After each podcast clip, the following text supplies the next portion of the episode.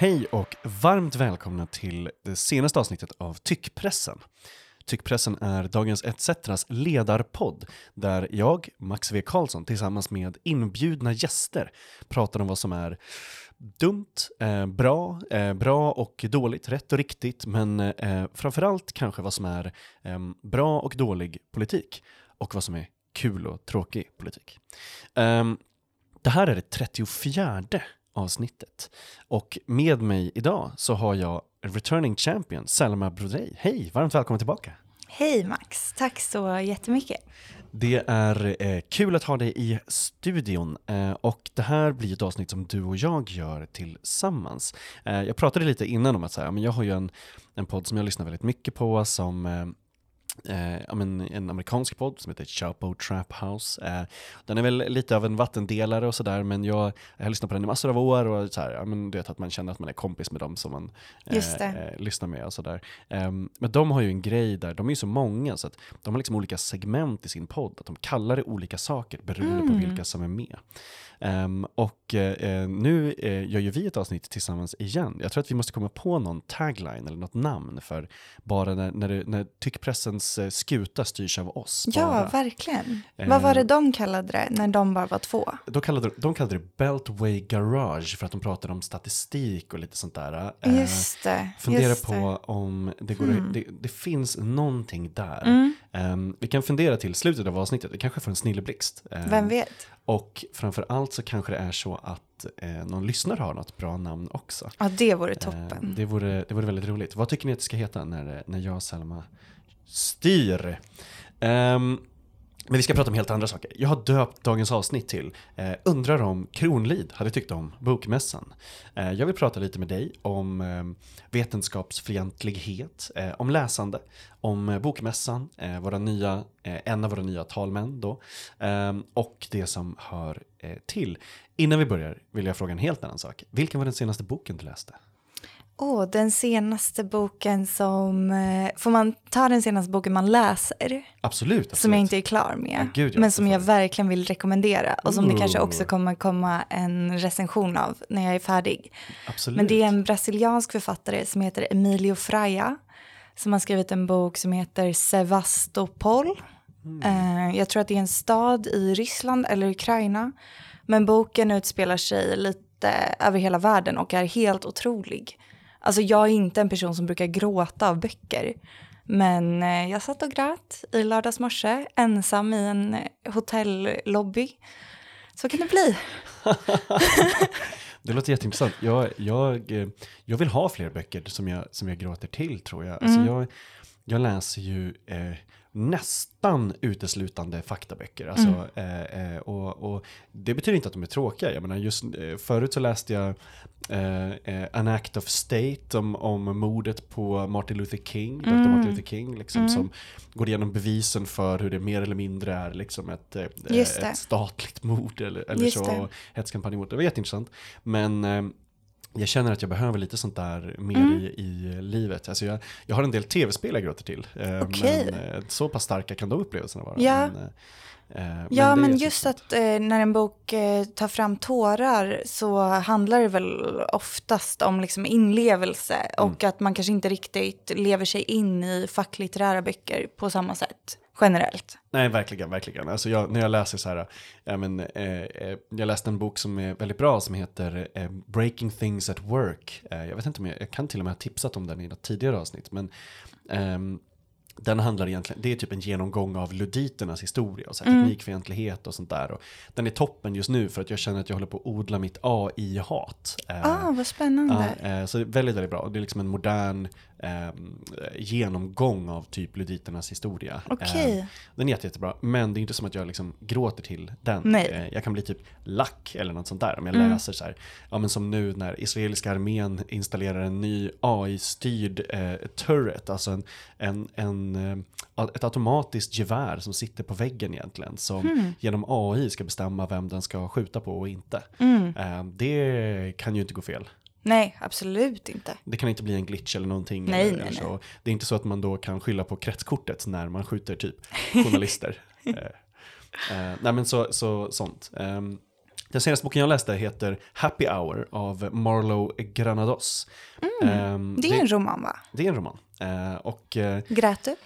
eh, jag är inte igenom hela, jag har inte gråtit än, men jag har Nej. skrattat väldigt mycket. Ja, vad kul. Ehm, Den är väldigt, eh, väldigt bra eh, och den handlar om eh, två unga tjejer i New York under en sommar som eh, drömmer om det perfekta livet och eh, sen behöver typ eh, slava i eh, låglöneyrken, eh, de inte har socialt kapital och hamnar utanför typ. Eh, och eh, eh, så här, de, de kommer till New York looking for adventure eh, men har inte så himla mycket pengar och Just liksom det. märker hindren där, däremellan. Så här, eh, hur man, eh, ja, men, vilka som lever ett rikare liv, eh, liksom, inte bara monetärt utan även typ socialt Ja. och, och att det typ är sammankopplat. Och sånt där. Det låter jättebra.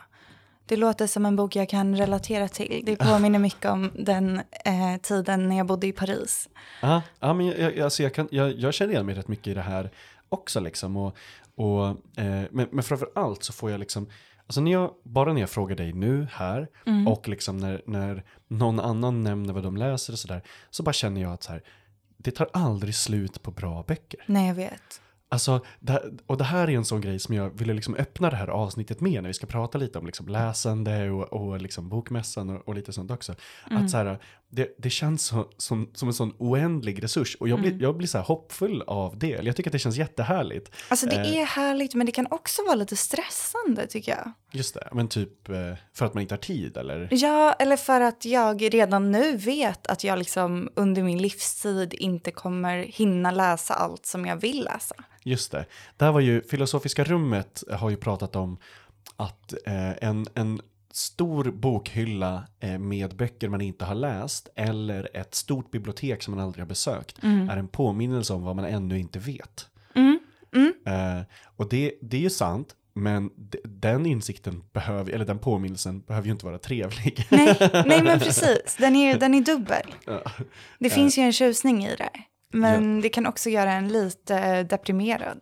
Ja, och det är ju det där också, jag menar, eh, ta del av livets goda grejer. Men jag bara känner att så här, eftersom när jag läser en ny bok, då är det nästan alltid att jag snubblar över den. Att jag, att jag bokstavligen liksom, eh, ja, men antingen får en nära rekommendation, eh, eh, så, eller typ så här, eh, ser en länk i eh, typ bokförlaget Versos rea vid jul.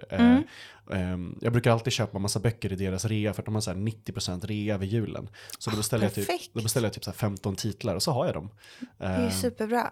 men, men då är det liksom, det, det jag känner där är att jag tycker att det är så skönt att det, det finns liksom, nästan oberoende av vilket ämne, så finns det typ alltid en bra bok om det. Ja, men så är det ju. Men då är du inte en person som liksom läser på jättemycket innan du väljer vilken bok du ska läsa. Absolut inte, jag kastar mig in. Ja. Eh, jag, Läser du klart alla böcker? Nej, alltså där, och där är en sån, eh, jag, jag har inga, jag tänkte säga att jag är principlös, eh, principlös och galen, radikal. Eh, att eh, eh, om det är en dålig bok kommer jag inte läsa den. Eh, eh, jag, jag är av åsikten att en dålig bok inte kan bli bra på sista sidan. Nej. Ehm, Nej men det ingår väl, om man har den här lite mer slumpartade eh, stilen i vad man börjar läsa så måste det ju nästan ingå att man också kan, att man inte behöver avsluta allt. Och att jag typ har med det i min kritik i så fall. Alltså jag, jag kritiserar ju framförallt kanske tv-spel och upplevelser där och, och narrativ snarare än typ böcker. Men eh, jag har lite samma princip i att om det är så att jag slutar av, av något skäl så är ju det på grund av någonting. Just det. Och då har jag ju med det i min kritik. Alltså varför, Ja. varför jag stannade upp och varför jag tror att jag inte ville fortsätta eller, eh, eller så. Sen kan jag förstå att man ja, men, måste ta sig igenom någonting eller så om det är så att det är uppgiften. Eller typ Mm. så här, om man vill skriva om hur det, en dålig bok påverkade en genom Mm. hela resan. Så att jag tvingade mig igenom den där eller, eller så. Um, Jag har väldigt svårt att sluta läsa en bok. Okej, du läser igenom. Ja, jag gör typ det. Nästan alltid. Men, varför, fortsätter, varför ska man fortsätta läsa en dålig bok? Ehm, alltså, och dålig jag säger jag då väldigt generellt. Alltså, du, du, jag menar, ja. Nej men jag tror att det handlar om respekt för författaren. Alltså på något sätt känns det som att jag inte har rätt att liksom utesluta att en bok skulle kunna bli bra lite längre in om jag inte läser hela. Eh, men det är en ganska dum princip. Alltså, jag vet inte om den är, den är dum. Den, det, det finns säkert massor av sådana läsupplevelser också. Mm. Ehm, jag bara, jag, jag, jag, tänker nog, jag tänker nog mycket mindre på författaren. Mm. Eh, Jag tror att du tänker kanske mycket mer på författaren än vad, än vad jag gör. Jag, jag tänker väl, ja, jag, det, jag kommer ofta på sen, typ så här, ja just det, det var en författare och det var den författaren och den har skrivit andra grejer. Just det. Eh, Ja. Det är lite hoppigt för att varje bok blir liksom eh, en lite av en egen ö också. Mm. Alltså jag har ju väldigt svårt att dra en röd linje mellan olika böcker eller, Mm. eller stories eller så. Mm. Eh, det kanske också är just för att jag snubblar över det. Och här är så himla kul för det finns så mycket olika lästyper eh, eh, i det här. Eh, det är väldigt eh, speciellt och det är väldigt roligt. Ehm, och jag vet ju att på samma sätt som att folk läser tidningen på olika sätt eller tittar på tv på olika sätt så läser också folk böcker på helt olika sätt. Absolut. de, man läser också vid olika tidpunkter, eh, man läser av helt olika behov. Mm. Eh, Mm. Vissa läser för att eh, eh, bli lugn, andra för att få inspiration Mm. och, och sånt. Och då kan det, så här, jag gillar inspiration, jag tycker det är kul att, ja men som sagt då, möta olika upplevelser. Och då kan det ju vara väldigt bra med till exempel en mässa. Mm. Ehm, vi har ju eh, Bokmässan i, eh, i eh, Sverige, den årliga stora eh, bokmässan. Som är lite av det litterära Almedalen kanske. Mm. Ehm, politik och kultur och marknad och sälj och, och eh, mässhall och eh, fester och, och umgänge. Ehm, du var på Bokmässan i år. Hur var det? Hur var din upplevelse? Eh, Var det första gången? Eh, nej, det var inte första gången jag var där, men det har ju varit eh, två år där mässan liksom inte har varit på plats, eh, som mycket annat. Det. Eh, så det var första gången på några år i alla fall som jag var där och det var ju eh, väldigt intensivt. Idag är det onsdag och jag kom hem i lördags men känner mig fortfarande lite så halvt sliten. Eh, men det var väldigt kul, men det är också fruktansvärt. Det var, en, eh, det var tema Sydafrika i år och det var en sydafrikansk författare som liksom gick vilse i mässhallen som man gör, för det är omöjligt att hitta. Eh, och som började fråga folk om hjälp och ingen riktigt fattade vart de skulle. Och sen bara brast hon ut så här, this place is horrible. Men Och jag, jag relaterade.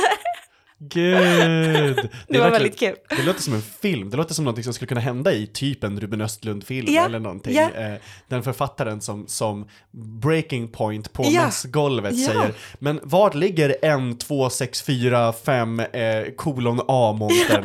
Var, vart är den någonstans och hur fan hittar jag dit? Eh, har jag redan varit där? Eh, är vi alla i den montern? Ja. Egentligen? Eh, ja, jag förstår, men Ja. fy fan. Eh, men, och du, du modererade flera samtal och sånt där. Eh, var det, eh, fanns det någon liksom, programpunkt eller så som var en ljusglimt för dig? Han du besöka någonting som du typ ville gå på själv eller jobbade du bara? Nej, men jag hann ändå vara runt ganska mycket och så bli inspirerad. Jag var på många intressanta seminarium. Oftast är det ju lite lugnare att vara på seminarium, vilket jag tyckte var väldigt skönt.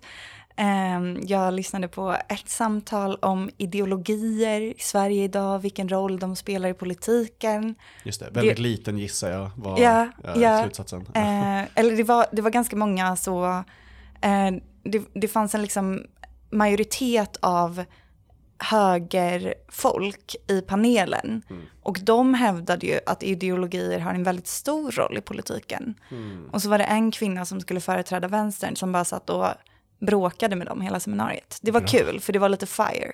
Jättebra, Mm. gud. Det var, ja, jag, jag tycker, så här, metadiskussioner om ideologi, jag, jag, jag, det, det, är mig, det, det, det, det låter intressant att, att lyssna på så, men det är Mm. liksom, vet inte, det, det känns så, det känns så konstigt. Jag vet inte, jag tycker det känns konstigt. Jag tycker, nej men för att, alltså, den typen av ehm, diskussioner är ju, det jag försöker tänka är så här, har någonting förändrats sen jag pratat om det här? Mm. Är någon, finns det någonting före och efter att prata om det här? För, förändrar det någonting av det som typ jag tycker spelar roll? Jag menar inte att alla samtal måste göra det. Alltså, här, det finns ju massa onödiga grejer liksom, och, och de, många av dem fyller ett eget syfte. Liksom. Mm. Mm. Men ehm, att, att sitta och prata så här, typ, vad, eh, vilken roll spelade ideologierna i valrörelsen när valrörelsen ändå innebär typ eh, att, så här, eller det var ju vissa frågor, eh, en del kommer få det sämre, en del är oroliga, sånt där. Jag, bara, jag, jag känner bara att det, det är inte en diskussion som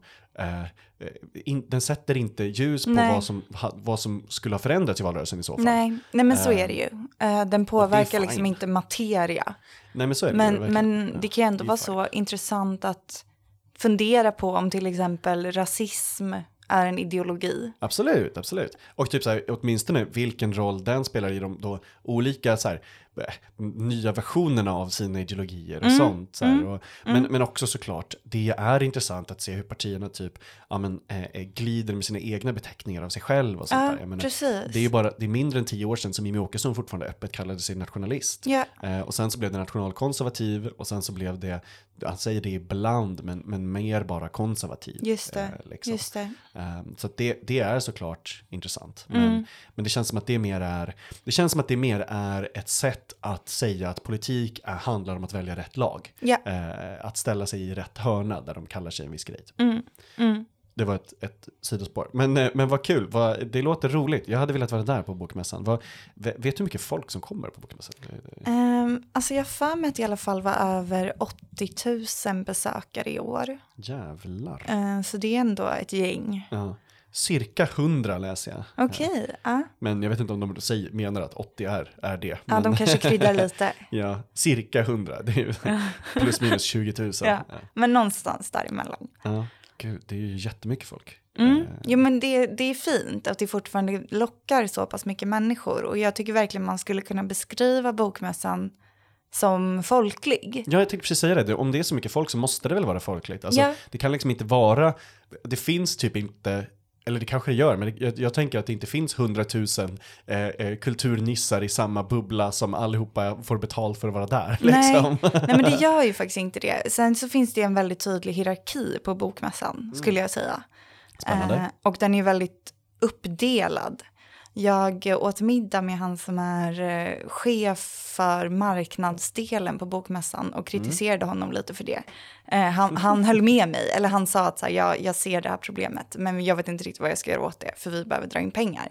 Men det är ju väldigt... Ko- Vilket är korrekt. Absolut, absolut. Eh, men det är väldigt mycket dyrare att ha en biljett som gör att man kan ta del av seminarium. Och det är väldigt billigt att ha en biljett som gör att man kan gå på mässgolvet. Så att mässgolvet är ju folkligt. Eh, och seminariedelen är kanske mer bestående av en, en eh, målgrupp som i alla fall har ett visst ekonomiskt kapital och framförallt ett stort kulturellt kapital. Vill du spara och samtidigt göra världen lite renare? Då har ETC tagit fram en lösning för dig. Vi har startat ETC Bygg för att få igång byggande av hyreshus utan vinstjakt, utan miljöförstöring och med lägre hyror. Spara direkt i husen till 2 ränta. Läs mer på etcbygg.se. Det är ju så att vi har valt en ny ehm, eh, då andre vice talman till Ja. riksdagen. Eh, hon heter Julia Kronlid. Eh, hon har varit eh, förtroendevald i Sverigedemokraterna väldigt länge.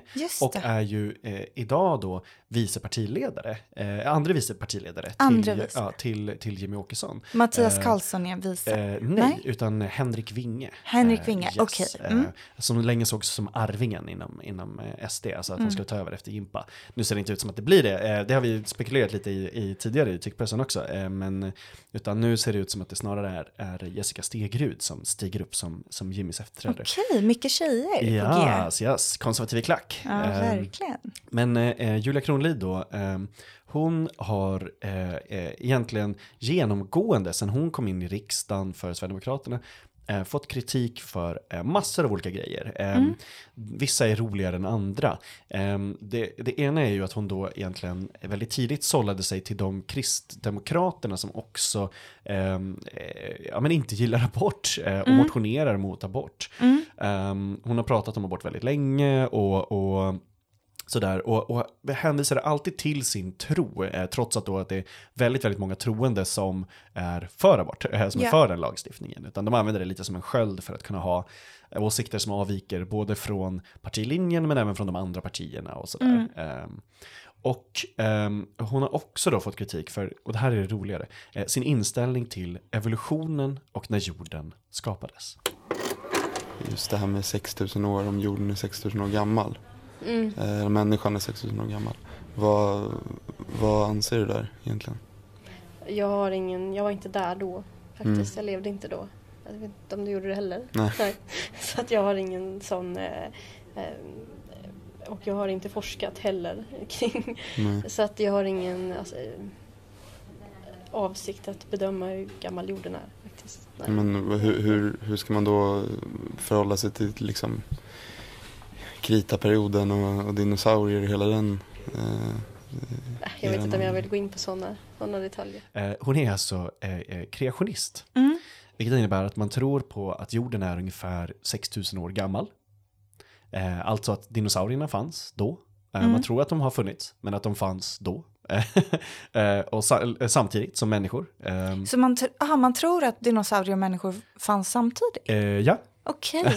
vilket är coolt. Jag hade önskat det. Eh, jag hade velat, eh, det hade varit coolt att ha en, en dinosaurie eller kunna åka runt på en dinosaurie eller något sånt där. Eh, Verkligen. Det hade varit, det hade varit grymt. Ehm, nu blev hon ju vald i en andra runda. Mm. Ehm, hon, Jag har en dum fråga. kör, det finns inga dumma frågor, kör. Um, vad, hur mycket inflytande har man som andra vice talman i Sverige? Alltså, det är ju, det är väldigt formellt. Alltså jag skulle säga att det är lite av en frysbox faktiskt. Mhm. Ehm, partierna, när man sätter någon där, då, då sitter de ju inte längre som ordinarie riksdagsledamöter. Okej. Ehm, så att om man, om man lite vill bli av med någon eller typ parkera någon där, Mm. då kan man, alltså om det ska vara lite hedervärt fortfarande, då Mm. är det liksom talmansgrejen. Om man vill bli av med någon mer eller mindre, då gör man dem till ambassadörer. Just det. Eh, och det ser man ju med liksom, eh, flera andra, alltså till exempel så här, ja, men Juholt, eh, Ja. men även eh, eh, flera inom liksom, Liberalerna som bara plötsligt försvann och Mm. blev ambassadörer, typ Jan Björklund och, och så. Ehm, så att det, det är ju ett sätt att eh, lite pacificera. Mm. Sen ska man ju säga att det är ju de uppdragen under kungen som är de högsta i landet. Men vad, vad betyder Ehm. det? Alltså vad skulle hon kunna göra? Alltså, inte jättemycket på egen agens. Nej. Men det handlar ju om att föredra, att kunna besluta, att Mm. kunna öppna och stänga möten Eh, och, och sånt som är de här då för den lagstiftande församlingen. Just det. Så att det är ju eh, ett, ett ceremoniellt och traditionellt ansvar liksom. Mm. Eh, men det är också då eh, eh, ett, ett väldigt liksom hedersvärt men eh, till stor del administrativt uppdrag. Okej. Ehm, den första talmannen får ju synas väldigt mycket, Andreas. Norlén, Ja. ehm, som blev omvald då. eh, Så gulligt att han odlar tomater. Ja men exakt, Mm. exakt. Och, och där var det ju liksom, eh, han har ju synts väldigt, väldigt mycket, framför allt förra valet. Ja. Eftersom det tog så lång tid som det gjorde att bilda Ja. regeringen. Ja. Och att de egentligen är ansvariga för samtalen att se till att den som ska bilda regering ehm, samlar stöd. Mm. Ehm, men säg att eh, Andreas skulle vara inkapaciterad på något sätt eller, eller ehm, ha corona, ja, eh, så som, som alla har just nu eller, eller så, eller vara så här småbarnsförkyld. Så ehm, då faller ju hans ansvarsuppgifter även på de andra. Mm. Och då är det Äh. en... Aha, så de delar på det ansvaret då? Eller är Ja, det en person De som... är tar- lite som ersättargrej i, för, för sånt i så fall. Ja. Eh, liksom. Ehm, men, men han är ju top man. Mm, han är top man. Ja, han är top man av dem. Ehm, sen är det ju då liksom, det, det, det som är är ju att eh, eh, det finns jättemycket så här, ja men töntig praxis för praxis skull och sånt Mm, där i riksdagen liksom. Och, eh, eh, det är ju extremt stort för Sverigedemokraterna såklart. Att, Såklart. eh, eh, få en sån här roll. Alltså Björn Söder har ju tidigare varit, haft motsvarande roll. Mm. Men han blev ju blockad efter en mandatperiod när Vänsterpartiet la fram en egen kandidat. Mm. Ehm, så att eh, då fick han ju inte längre vara det. Han fick Nej. inte sitta i talmanspresidiet då eh, längre. Ehm, och han har ju velat tillbaka men, och blev rasande när partiet valde Julia Kronlid istället. Eh, Han är jätte, jättearg så det har funnits intriger även i Sverigedemokraterna. Ah, vad här. spännande. Ja, Björn Söder har varit jättearg över det här, enligt källor då. Mm. Ehm, och eh, eh, det är väldigt spännande. Han är också, eh, jag måste säga det till, till poddens lyssnare, alltså Björn Söder har eh, varje år i flera år i riksdagen motionerat om att eh, talmannen, den första talmannen, ska få Villa Bonnier som representationsbostad. Villa Bonnier är en, en villa som används för representation av riksdagsledamöter eller av talmännen vid enskilda tillfällen. Men han har då motionerat om att talmannen borde få bo där som permanent resisten, eh, residens. Ah. Eh, så att han har ju verkligen velat tillbaka dit och såg sig Klart. själv som nästa självklara, vid då ett bra valresultat, talman. Så nu får, ja, så nu får, motionen har ju inte gått igenom, men, men han hade kunnat lägga den igen, eller partiet hade kunnat lägga den igen. Just det. Eh, men, men det blir inget Villa Bonnier för Björn Söder. Nej, nej. Det Eh. var ju det var ju lite spekulationer om vilka, var det tre personer som röstade Mm. mot de röstade blankt? blankt, just precis. det. Trots att högersidan skulle ha majoritet. Ja. eh, så, Han kanske var en av dem. Det är faktiskt inte omöjligt att det är att han var så ledsen. Eh, ja, eller liksom lack bara. Och arg, Eh, ja precis. ehm, och man såg ju även i rundorna för ehm, eh, tredje eh, eh, talman. Alltså det, Mm. det, man såg ju där att det var flera sverigedemokrater som, eh, och det har de sagt i media sen också, att där skrev de eh, flera andra namn bara för att kaosa. Okej. Ehm, och för att försöka hämnas på Vänsterpartiet för att de då straffade ut Björn Söder förra valet. Mm. Ehm, så att deras eh, mandatperiod i, i riksdagen startar med eh, Grace and Honor. Ja, Eh, verkligen. väldigt, väldigt det är stiliga. lite trubbel i paradiset. Och framför allt är det liksom, eh, det är ju, eh, de har ju flest, eh, eller högst andel manliga ledamöter av alla. Ja. Eh, de har ju, jag tror att det var 70 av sina 76 eller något sånt där. Alltså väldigt, det var väldigt, väldigt högt i alla fall. Eh, nej, det var 76 procent tror jag. Ja, jag, ska, jag, jag tar inte eh, gift på det, men, men det var högst i riksdagen i alla fall. Ja. Ehm, och då, eh, det känns som att det är, ehm, den lite yngre falangen är, känns väldigt taggad och väldigt stökig. Mm. Ehm, Mm. Men då i alla fall, Julia Kronlid eh, har i Fri Tankes magasin Sans 2014 sagt att evolutionsläran ska läras ut i skolan som en citat teori bland andra. Mm. Och att hon tror på en högre makt, eh, hon tror att en högre makt ligger bakom skapelsen då. Eh, att där, det måste ju vara det för att människan är så fin och det är så mycket som händer och framförallt när man ska få barn att det är så mycket så avancerat där. Att det måste vara att, att det är skapat av en högre makt. Mm. Och så här sa hon då. Jag accepterar inte evolutionsteorins påståenden att människor härstammar från aporna. Man kan ifrågasätta det vetenskapliga i det eftersom det ligger så långt bak i tiden. Och när hon i intervjun då får frågan om huruvida hon tror att jorden skapades för 6000 år sedan så är hennes svar Jag vill inte gå in på detaljfrågor om tidsaspekter. Mm. Ehm, när eh, Dagens Nyheter då eh, konfronterar henne om det här eh, när hon precis har blivit vald så eh, frågar eh, Dagens Nyheter frågar vad är din inställning till evolutionsläran idag?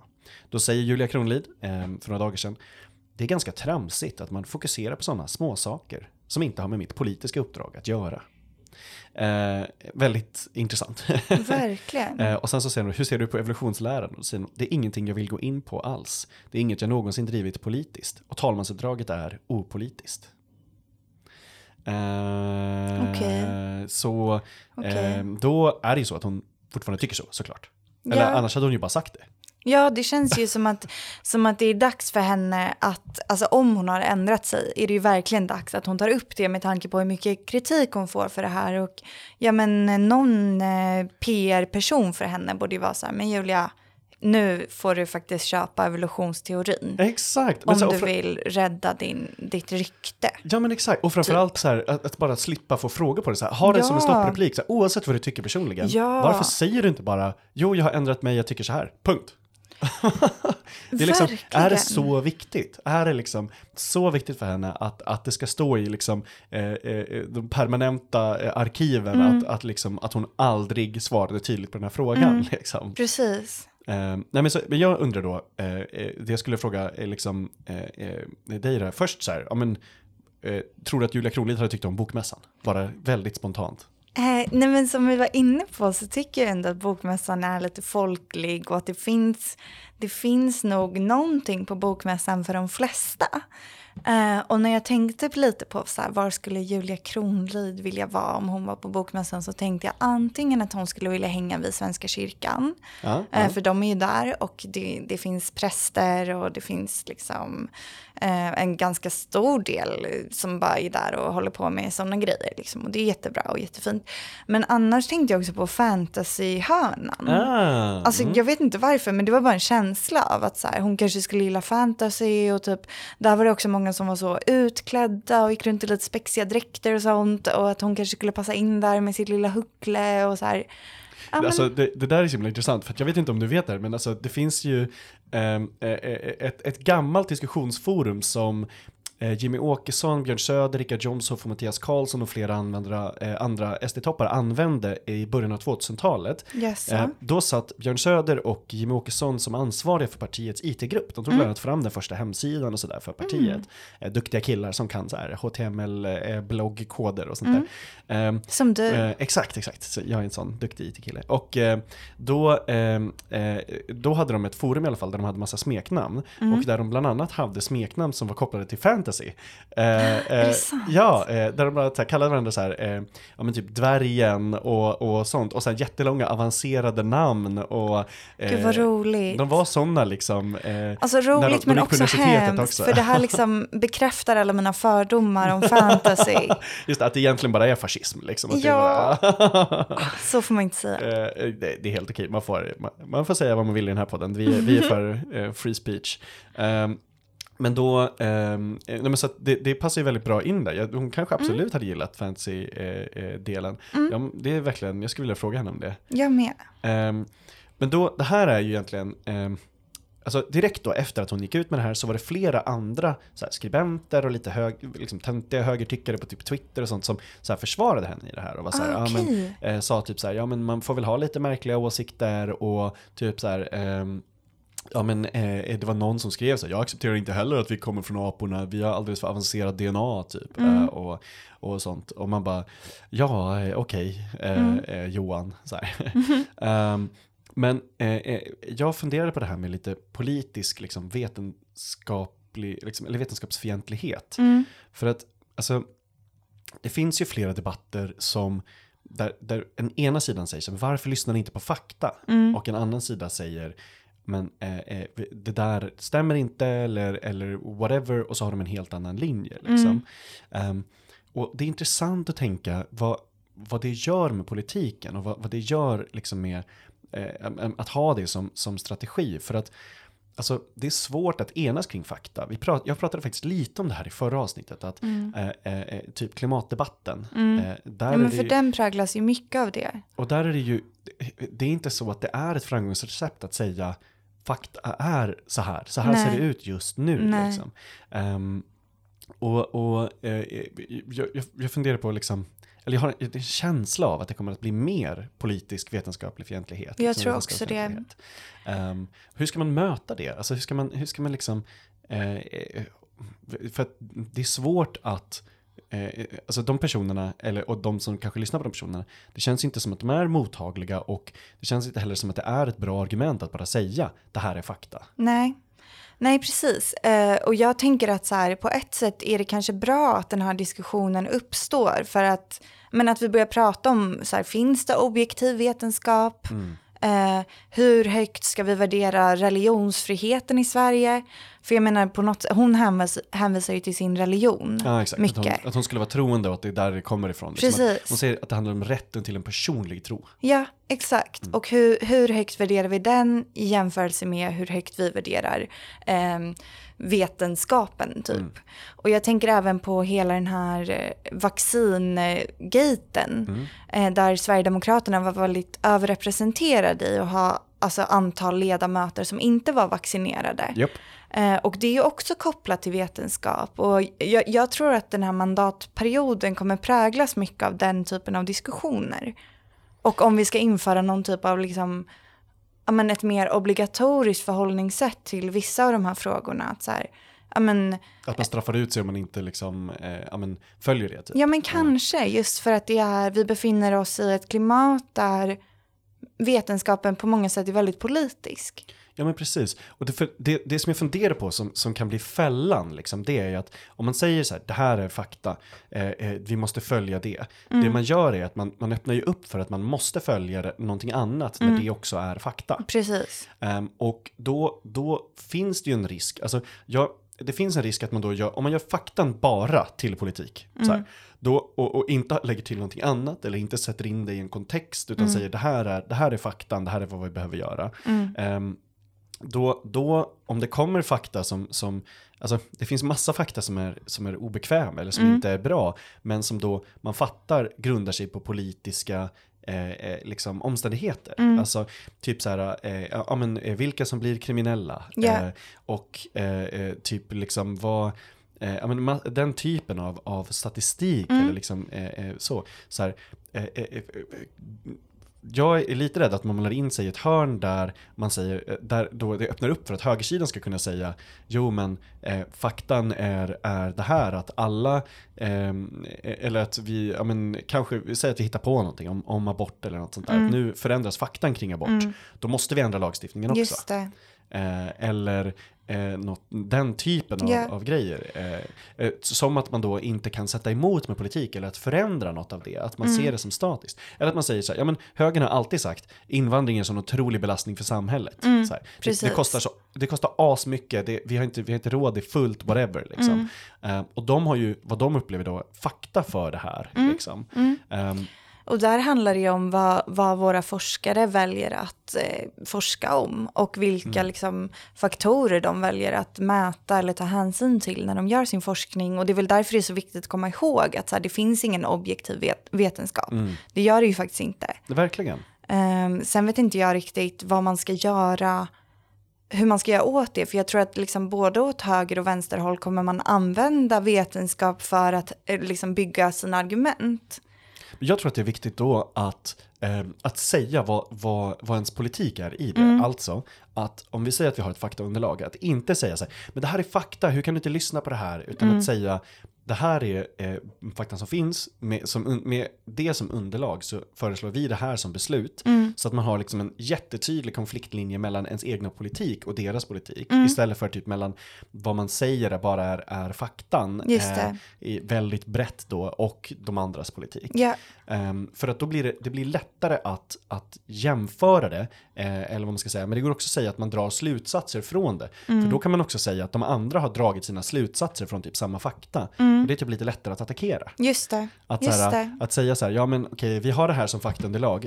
Ehm, vi drar slutsatsen att eh, haven inte ska koka. Mm. Så här, det, det är en slutsats jag drar från det här. Här. Det är dåligt när haven kokar. Mm. Ehm, ni drar slutsatsen att vi behöver eh, eh, liksom öka transporterna på vägarna eh, eh, från det här ändå. Typ. Mm. Så här, och, och ställa det liksom tydligare mot varandra. Det Mm. tror jag är en väg fram. Ja, Ehm, sen också typ så här, vad, eh, alltså när man säger fakta så tror jag att man ska vara tydlig eh, eh, eh, även i politiken. Typ, menar man en eh, metastudie av 90 andra studier under lång tid eller menar man ett fall i media som rapporterades som någonting dumt? precis. Ja, men så är det ju verkligen. Eh, att det inte är rubrikernas politik som är Ja. liksom fakta. Typ. Ja, men på ett sätt tror jag att det är farligt att vi sitter alltså så här, i en vänsterpodd och raljerar över att Julia Kronlid tror att dinosaurier och människor levde samtidigt. Alltså på ett Just sätt det. kanske det är det sämsta vi kan göra för att bemöta det här. För Just det. att, ja men jag är så trött på det ordet, men för att det liksom polariserar ännu mer och gör att, ja men att kanske fler söker sig till alternativa nyhetskällor och alternativ vetenskap, eller som kanske inte är vetenskap, men som Just det. kallas det. Och ja, men just förstärker bilden av att vi lever i två helt olika verkligheter. Just det. Alltså jag tror att vi gör det ändå. Alltså Ja. så här, i det, och jag tror inte att det gör jättestor skillnad. Jag tycker det liksom är, anledningen till varför jag tar upp det är såklart för att det är kul att håna och raljera kring. Men, Mhm. men, men just det där att det, är- jag tror inte att det kommer vara liksom lösningen. Sen tror jag inte att det gör så stor skillnad att Julia. Kronlid faktiskt tycker så här. Jag, jag tycker inte det. Jag tycker inte så här, jag, menar, jag bryr mig inte om liksom, Sverigebilden, om internationell media skriver om det här. Jag, jag tycker det är viktigare att kolla på så här, Sverigedemokraternas politik och, Ja. och sånt, såklart. Eh, på samma sätt som att så här, jag bryr mig egentligen inte om, alltså alltså jag bryr mig inte om någon har extrema åsikter. Så här, det, alltså, eh, tyck, eller liksom, eh, om de i sitt liv eh, eh, har extrema åsikter eller, eller så, det spelar ju väldigt lite roll om det inte är så att det kommer till uttryck, eller om det är så att de, de typ är maktlösa. Så Mm. Här. men precis. En, alltså, en maktlös dåre som skriver någonting dumt på ett forum, så här, vad, vad fan spelar det för roll? Liksom? Varken för den personen eller för någon annan. Ehm, Det är också den typen av liksom rädsla för extrema åsikter som väldigt snabbt leder till övervakning. Mm. Ehm, Det finns ju en, en utmärkt bok som heter eh, The Muslims Are Coming av Arun Kudnani, eh, forskare och författare i Storbritannien, som pratar om ehm, hur man eh, efter, i, precis i, i the aftermath av 9-11, både i USA och i Storbritannien började övervaka muslimska tonåringar. Ehm, där alla egentligen eh, eh, åsikter som muslimer hade om hur man ville förändra samhället såg som extrema åsikter. Eh, eh, och där man övervakar det på ett, på ett sätt väldigt, väldigt snabbt, trots att det bara är liksom, eh, att man tycker annorlunda om hur samhället ska styras.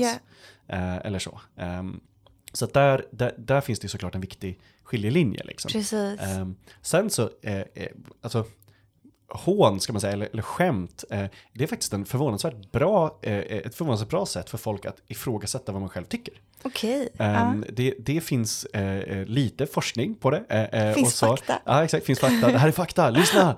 Eh, det, det, lyssna på mina skämt. Skratta åt mina skämt. Det är fakta. Nej, men, då, det, det finns faktiskt en del sånt som är liksom att det är rätt lätt att ifrågasätta vad man tycker om det är så att det kommer med, med skämt. Det är svårare att, att Ja. avfärda.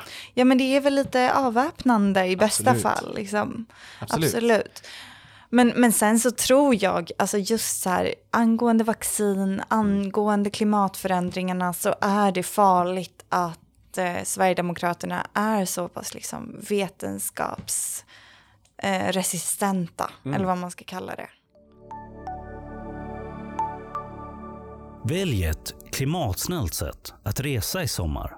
Med ETC Tåg, ja då slipper du det där krånglet med att boka biljetter hos en massa olika tågoperatörer. Du bokar hela resan, enkelt från en och samma sajt. Därefter får du alla biljetter i ett och samma mejl. Snabbt, enkelt och bra för klimatet. Besök etctag.se.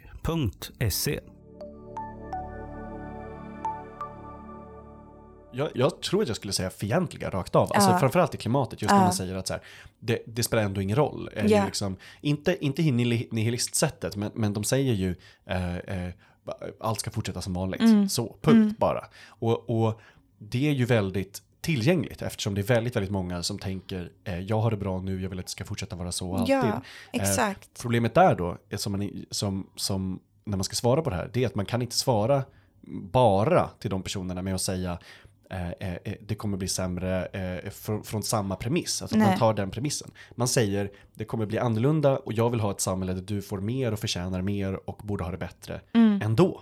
Liksom. Precis. Eh, men eftersom man, eller det gör man ändå inte. och man har typ inget politiskt liksom, eh, eh, hopp i, i det. Nej. Och det leder mig in på den sista grejen också här. Mm. Ehm, så vi ska ta innan vi slutar. Det här är så himla roligt att prata om. Alltså allt det här, ja, det, vad roligt det är. Ehm, Verkligen. ABF har, apropå läsande och böcker och sånt, har kommit med en ny rapport ehm, som säger att eh, var tionde svensk läser inte böcker. Eh, en av tio svenskar öppnar inte en bok och där det är utbildningsnivå och kön som påverkar läsvanor väldigt mycket. Eh, man säger också att en bok om året räcker för att bli generellt mer positivt inställd till bokläsning. Eh, Det här är väldigt intressant. Man kallar det läsklyftan. Eh, Men då att den här tröskeln för en bok om året är väldigt låg. Vilket innebär att man skulle kunna få rätt stor förändring. Egentligen bara genom att någon läser en bok. Så, Läs en bok, Lä, eh, nästan, nästan oberoende av, av vilken, vilken det, det är då. Um, 11% av befolkningen har inte läst eller lyssnat på, ly, läst eller lyssnat på någon bok eh, alls det senaste året. Då. Jag blev ändå alltså- lite glad av det. Jag, Ja, du trodde jag, att det var fler, Ja, eller? jag trodde att det var fler. Verkligen. Men det kanske hade varit fler om det inte var så att de också räknade in ljudböcker, eller? Kanske, kanske. Ehm, Det känns som att alla, eller det som som väl- väldigt, väldigt många i alla fall, känns det som lyssnar på, på ljudböcker. Alltså att de har typ så här Storytel eller någon sån just där. det. Ja, absolut. Eh, att det typ har bidragit lite i så fall. Ja, jo men kanske, kanske. Um, icke-läsarna är i högre grad män som enbart, eller enbart har gått ut grundskolan eller gymnasiet. Um, storkonsumenter, de allra största konsumenterna av böcker, är eh, kvinnor med högskoleutbildning. Mm. Um, Men i- majoriteten svarar att man borde läsa mer än vad man gör idag. Mm. Eh, och män som då väl, generellt konsumerar väldigt mycket färre böcker än kvinnor, Mm. väldigt mycket färre, instämmer det i tydligt högre grad än Mm. kvinnor. Så att man, det finns ett sug av att läsa. Jag undrar om det där inte är lite så här barndomshoppsgrejen, att man upplever att man läste mycket mer när man var yngre. Kanske. För så upplever jag att jättemånga säger så här, men jag, jag har inte läst en bok på jättelänge, men, men när jag var liten så läste jag Ja. på högstadienivå redan i tre, eller liksom att det känns som en grej som många säger. Ja, men, men jag tror också att det finns någonting, alltså jag, jag är ju en person som läser väldigt mycket och eh, när, när jag berättar det för folk eller liksom börjar prata om litteratur med folk så upplever jag ofta att det finns någonting duktigt i det. Eller så här, Ah. att, att, att jag låter lite präktig när jag säger att jag läser mycket. Och att det, att mång, att det kan få många att känna sig dåliga liksom. Eh, för det finns en bild, och det är väl sant till viss grad, att det är bra att läsa och det, liksom, det, det kommer med mycket positiva effekter på liksom, språkförmågan och koncentrationsförmågan och sånt. Mm, och analys och allt möjligt, men även typ så här outlook on life. Alltså så här, absolut, ja, sånt. absolut. Men, men jag, tror, jag tror att det, liksom, det, det, det kommer också med något dåligt samvete att inte läsa. Att så här, okej, nej, men jag, jag borde göra det här. Inte för att jag vill, men för att det vore bra. Alltså lite som att träna. Typ. Ja, verkligen. Jag tänkte precis, precis när du sa det där, så känner jag verkligen så att det, det är liksom den inre versionen av träna-grejen. liksom. Eh, Mm. Precis. jag skulle vilja se en rapport över liksom allting man känner att man borde göra. Så här, jag borde eh, krama min partner oftare, Ja. jag borde laga mat oftare eller lära mig det här. Alltså, Ja. det, det känns som att det finns en, en otroligt lång sån should have eh, Verkligen. lista. Liksom. Och att läsa absolut är i topp där. Ja, och för mig, alltså jag har aldrig varit så bra på att göra saker för att jag borde göra dem. Alltså för mig, jag har liksom försökt hitta ett sätt att läsa där jag liksom tycker att det är kul på riktigt och väljer böcker som jag liksom tycker det är roliga att läsa.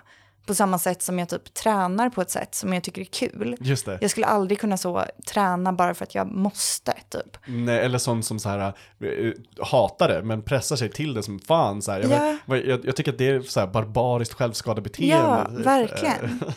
Och da, där tror jag... Att, liksom, att försöka nå ut med typ den roliga läsningen. Och den lättsamma och den liksom den läsningen som kanske inte handlar om att läsa sådana böcker som du läser mycket Max. Just Som är så här, men det här läser jag för att typ lära mig någonting eller så här, få, få med mig en ny kunskap och bli mer allmänbildad. Utan mer så här, det här är bara ren underhållning. Alltså det här är verkligen bara skit. Alltså det tror jag skulle funka bra för många av de här männen. Det tror jag också, och jag tror att man med den där pitchen, alltså skräp-tv upplever jag har, har, lite är i en revival. Ah, att skräp-tv håller på att komma absolut. tillbaka, typ tablå-tv Ja, och, och så. så för, att, för att folk tycker det är typ skönt. Och Så liksom, skönt. På samma sätt så tror jag att typ, ja men skräpböcker då kan komma tillbaka. Ja, liksom. men typ Eh, så här kalanka. Verkligen, verkligen. eh, jag älskar Kalanka och älskar, älskar Bamse framförallt. Jag Ja. var en, det där är också en sån, var man Bamse eller Kalanka prenumerant när man, Mm. var, när man var liten? Jag var Bamse. Eh, prenumererade du på någon av dem när du var? Nej, jag, jag vet inte om jag är för ung. Fan, nej, det är många som gör det också. Fan. Prenumererade, ni, prenumererade ni på någon så här serietidning? Eller Eh, nej, sånt? KP Okej, hade jag. KP, ja, men det funkar också. Det Mm. KP är bra. Eh, gud, KP, gud, grym tidning. Grymt. Ehm, ja, men och sen så är, är det lite så här, lite mer liksom, eh, ja, men kanske högfärdiga frågor också i den här. Så här. En stor majoritet av svenskarna i den här rapporten, eh, 71%, anser att eh, ökat läsande främjar Sveriges framgång och konkurrenskraft. Mm. Och det är väl sant, men, men det vore töntigt. Alltså, jag förstår att man använder det som underlag till varför man ska lägga fram politik som främjar läsande. Så här, eh, försöka få med sig liksom även högen på tåget typ. Eh, men jag, jag skulle aldrig någonsin tänka på det när jag själv läser. Nej. Liksom. Aldrig någonsin. Nej, precis. Ehm, 58% anser att en hög andel läsare stärker demokratin. 49% anser att bo- bokläsning motverkar sociala klyftor. Ehm, vilket är så här, ja, det, det gör det nog. Det gör det Ehm, nog eh, verkligen. Eh, just att så här, att hjälpa fler att behärska språket Verkligen. tror jag liksom, eh, läsning kan bidra till. Men det är inte det enda sättet att göra det på. Nej, nej, nej, nej men precis, precis. Eh, och sen då, ungefär varannan svensk, 47 procent, Mm. vill då att ansvariga politiker gör mer för att främja bokläsande. Mm. Och det där är ehm, eh, intressant. Mm. Ehm, det, det finns ju en del som, som man kan ehm, göra. Mm. Eh, men, men det vore intressant att höra, så här, finns det någonting som du tänker man kan göra för att främja bokläsande? Alltså politikerna. Nu menar jag inte liksom på personlig nivå. Finns Mm. Nej. det någonting? Jo, men det, det gör det absolut. Och jag tror att det är en av de valfrågor, alltså kulturmässigt, som kommer bli enklast för den kommande regeringen att driva igenom. För där tror jag ändå att partierna är hyfsat överens. Om man jämför med vissa andra av de liksom kul- kulturpolitiska frågorna. Eh, men, men jag tänker att så här, den, det är svåra att, alltså i skolan läser man fortfarande böcker. Så att när, när barn är barn eh, så läser de flesta i alla fall lite grann. Eh, så det svåra är ju att nå ut till ja, men liksom folk som inte eh, går i skolan, som inte har ett jobb där de läser eller typ umgås i kretsar där de läser böcker. Och där tror jag att så här, visst, man kan, man kan typ göra biblioteken bättre, man kan eh, sänka priserna på böcker kanske. Det är svindyrt med böcker och det kommer rapporter om att det kommer bli ännu dyrare. Just. Ehm, Mm. men, men jag tror att det är, liksom, det är en svårare fråga än så. Alltså det handlar om att samhället måste bli mer demokratiskt och att så här, fler ska möta typ kulturen i deras vardagsliv och därför få upp ett intresse för litteratur. Jag tror att det också, ja, men jag håller helt med. Jag, jag, jag tänker hela tiden på också, det är typ så här, ja, men, eh, när det fanns ett samhälleligt bildningsideal. Ja. Alltså när man pratade om så här, eh, eh, hur det typ så här, berikar sinnet, öppnar upp hjärnan Ja. och, och typ så här, att, att det blir liksom mentala resor och, och, och sånt, allt Mm. sånt där liksom, genom läsandet. Men också att det fanns en strävan för alla att så här, det, eh, eh, bildning lyfter. Mm. Liksom. Eh, i- istället för någon form av liksom individuell, så här, eh, att det är ett individuellt val bara. Precis. Eh, liksom, eh, Nej, men att, verkligen. Att, att delta i det eller, eller inte. Um, och så ty- det- jag tror att det finns vissa så här, eh, alltså, jag läste någon på Twitter som tyckte att det skulle finnas bibliotek som serverar vin. För att, eh, att man skulle då kunna sitta liksom och läsa böcker och, och, och dricka vin. Så här. Mysigt. Det låter, det låter jättetrevligt. Eh, och det, jag, menar, jag hade gärna sett en typ bokbar eller något sånt där. Eh, Ja. Men jag tror att det mer når de som då redan läser. Ja, liksom. det tror jag också. Eh, så- Verkligen. Och jag prat, alltså den här eh, försäljningschefen på bokmässan, vi pratade också om det och han var så här, men det är inte priserna på att komma in på bokmässan som avgör om folk från utsatta områden kommer hit eller inte. Verkligen. Eh, och jag, jag vet inte, jag vet faktiskt inte hur man ska nå dem Mm. i det. Jag tror att det handlar mycket mer om bara så en liksom rimlig, att de har rimliga jobb och typ får så här tid för. Exakt, att ägna tid. sig åt in, underhållning typ. Verkligen, verkligen. Och ork. orken, ja. Mm. exakt, exakt. Smurf, vi sa det samtidigt. Eh, eh, det är också intressant. Eh, eh, Hem och Hyra är ju Hyresgästföreningens medlemstidning och den är väldigt bra. Den är liksom, alla borde läsa Hem och Hyra. Eh, Mm. eh, den är ju liksom, det är några av de bästa journalisterna. Eh, och, Oj, eh, skryt. ja men de är så jävla bra. Alltså, är de bättre än de är- ETCs? Eh, oj, vilken fråga i, i podden. Vi skriver om väldigt olika saker skulle Okej, jag säga. okej. Eh, de är väldigt bra i alla fall. Eh, Shoutout till, till de kollegorna. Men eh, ehm, eh, de skriver väldigt mycket om ehm, eh, den typen av lokala bibliotek som fanns mer förut. Alltså frivilliga bibliotek, som till exempel tvättstugebibliotek. Eh, under pandemin blev det jättevanligt i flera hyresgästföreningar då, eh, eh, bland annat i Stockholm, och framförallt hyresgästföreningen i Botkyrka, där eh, man, hade alltså, man gjorde ett projekt och hade ett tvättstugebibliotek i typ varenda tvättstuga. Alltså en liten bokhylla mm, som är ett fritt eh, ta, låna och ställa in böcker. Eh, och där de sa att alla böcker hela tiden var utlånade. Gud vad kul. Eller hur? Eh, Verkligen. och det är samma, jag får samma så här eh, eh, jättehärliga lokala eh, gräsrots liksom, feeling som när jag, jag tänker på typ så här, trapphusmöten och sånt. Eh, Att jag så här, eh, eh, verkligen gillar lokala lösningar. Eh, och att ehm, eh, här, här så tycker jag att det var liksom, det är en sån grej som man skulle kunna ha. Men en annan sån som jag tänkte på som hade varit jätteintressant att, att eh, satsa till exempel mer på då eller, eller testa det är eh, eh, arbetsplatsbibliotek på samma sätt. Alltså som tvättstugebiblioteken. Ja. Fast på arbetsplatser Ja. med en bokhylla. Eh, Wow. och som då, eh, alltså eh, det är väldigt lätt att få ihop en sån, till exempel om man har en fackförening Mm. som på arbetsplatsen bara sätter upp en sån. Just det. Verkligen. Jättebra idé. Eh, bara för det här att jag för, försöker tänka liksom, vart är folk varje Mm. dag?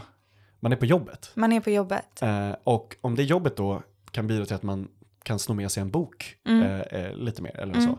Eh, eh, oavsett nästan vad, då, vad, det, är- vad det är för bok. Mm. Eh, så tycker jag att det vore en kul grej att testa i alla fall. Mm. Absolut. Får jag lägga till en grej också? Som Eh, jag ja. tänkte. Tack.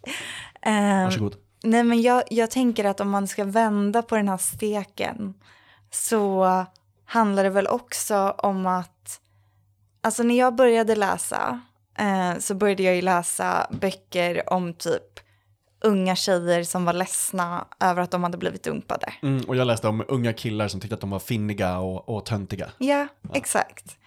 Eh, och jag tror att det är den, liksom, just för att komma in i läsning så tror jag att identifikation kan vara något väldigt starkt. Mm. Och jag tror att ett problem är att de, de grupper som inte läser speglas ju inte heller i lika hög grad i litteraturen. Verkligen. De, de speglas inte i så här morden i Sandhamn-novell. Nej, nej, exakt. Och att där kanske man också kan jobba mer med vilka är det som skriver böcker? Mm, Vilka, är, vilka berättelser är det som får utrymme i litteraturen?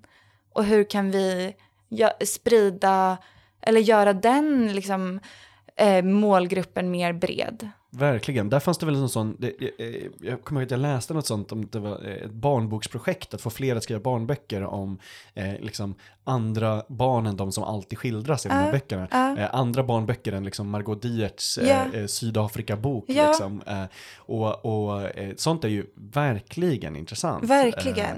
Eh, det, ja, jag, Och sen jag får inte det vara det. på bekostnad av kvaliteten. Nej såklart. eh, såklart. som Men jag det säger känner ibland. ingen? eller- Nej, nej, men ibland kan det kännas så lite inkvoterat. Just det. Typ att så här, men nu måste det här barnet ha två mammor istället Ja, för en pappa och en mamma bara för att det ska vara mångfald. Just det, och då är det ju typ marknadsgrejen Ja, i alla fall. exakt. Den där, eh, titta på oss, vi sälj, det säljer-grejen. Precis, precis. Men, men jag tror att det skulle gå att liksom, eh, fler berättelser kunde skildras i litteraturen utan att det försämrade kvaliteten. Liksom. Men Ja, det skulle ja. vara svårare antagligen. Jag är, det, jag är helt säker på att det skulle gå i att så här, det har ju gått, alltså, det, det är inte så att det är naturlag att det ser ut som det gör nu, liksom, eh, i, Nej. i, i det. Så att där, det, därför vet man att det, det kommer funka. Och att så här, det funkar i massa andra länder och allt sånt där. Exakt. Liksom. Eh, men det är jätteintressant, jag har liksom inte tänkt på det. Framförallt de vuxna som inte läser, så här, vad, i, i, vad, ja, men om, om man inte har gjort det tidigare också. Så här, Mm. vad, vad skulle vara liksom entry pointen i att man börjar då Mm. liksom identifiera sig? Mm. Det är jätteintressant. Om typ en bok om en busschaufför. Liksom. Verkligen. Hur många böcker om busschaufförer finns det? Liksom? Jag vet inte. Eh, Alltså nästan inga, eller skulle jag säga. Alltså, som sagt, det finns böcker om allt, men, men det är inte så att jag, det är en, en eh, väldigt eh, eh, liksom utfylld genre. Nej, det finns ju fler böcker om eh, författare. Om man säger Ja, så. verkligen. Eller poeter eller, eller eh, konsulter också typ. Ja, ja, ja. Väldigt roligt. Ehm, det var allt för idag. Ehm, har du något tips till läsarna den här veckan? Vad som helst? Ehm, nej. Nej, okej, det är helt okej. Ehm, jag vill eh, tipsa om en, jag vill tipsa eh, läsarna om, eller lyssnarna om en, eh, fast ni kanske är läsare också, fasta böcker. Ehm, jag vill tipsa lyssnarna om en artikel i Vice eh, som är väldigt intressant, som också handlar om bibliotek, men som vi inte riktigt hann gå in på nu. Där eh, bibliotek i USA eh, börjar få fler och fler hot för att man har eh, från extremhögerns håll pekat ut biblioteken som ett hot. Eh, Mm. Man ser det som ett sätt att barnen indoktrineras i extrem vänsterpolitik och att man gör alla till typ transkids och, och sånt där. Så att ehm, bara de senaste två veckorna så har bibliotek, eh, offentliga bibliotek då, i Nashville, Fort Worth, Denver, Salt Lake City, Boston, New York eh, fått bombhot mot sig eh, och enskilda eh, arbetare också. Eh, det var en väldigt lång och bra utfyllig artikel om, om allt det här i Vice. Eh, artikeln heter Libraries across the US are receiving violent threats. Så läs det, eh, fundera på om det kanske kan eh, gå, eller om det går åt det hållet här också. Eh, så här, jag menar, det ja, skulle kunna bli lätt för högern att peka ut bibliotek som en fiende. Um, om det är så att man uh, ja, upplever att, att uh, den andra sidan skulle tjäna på att fler läste till exempel. Mm. Um, det får ni läsa. Och eh, med det sagt så ska jag också säga att nästa vecka blir ett litet intressant avsnitt i det här flödet. Eh, det blir inte ett ordinarie tyckpressen, eh, utan ni kan se fram emot en, en eh, jag ska säga en bombastisk sändning. Eh, jag, ska, Wow. ja, jag ska teasa det lite, lite nu. En Eh, bombastisk ja, sändning. En bombastisk sändning. Ehm, Vilken och, eh, grej. Ja, verkligen. Så ehm, med det sagt hörs vi redan nästa vecka. Hej då! Hej då.